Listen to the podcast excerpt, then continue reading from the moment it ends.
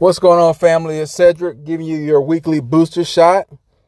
Hope you guys have had a great week so far. And if not, I want to encourage you to stay positive.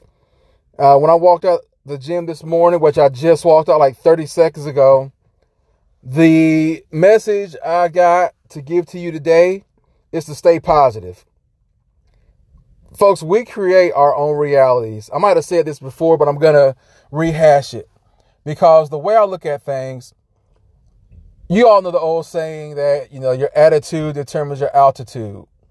If you think negatively, you're going to go down. If you think positively, it can lift you up and get you to where you want to get to. I think that everything we do, from the way we act, even to the way we think, affects our reality. We create our own worlds. You know, we create everything that's around us. The way we respond to certain things, the way we act when certain things happen. The decisions we make right now affect the next 20, the next 30, the next 40.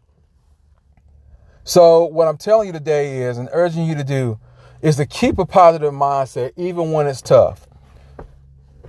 I'm listening to a book right now, and one thing that stuck out to me was that no matter what comes into your life, bless it. You know, you either bless it and hold on to it, or you bless it and let it go. Because everything we experience in life, if nothing else, it's a lesson. The good, the bad, the ups, the downs, all of that stuff is an opportunity that leads us to a place of growth, of development, of being better than we were 30 seconds before whatever happened, happened. So this morning, as I come to you, like I said, I'm going to hit it and quit it. I'm not going to take long, long this morning, take up a bunch of your time, but I'm just here to encourage you. Stay positive, keep pushing through, don't give up, don't quit. No matter what happens, no matter how bad it looks, your mindset, the way you see it, the way you think about it, is what's going to affect what happens next. I know it gets tough. I know we get crazy news all the time. I know that things happen that make you just want to quit.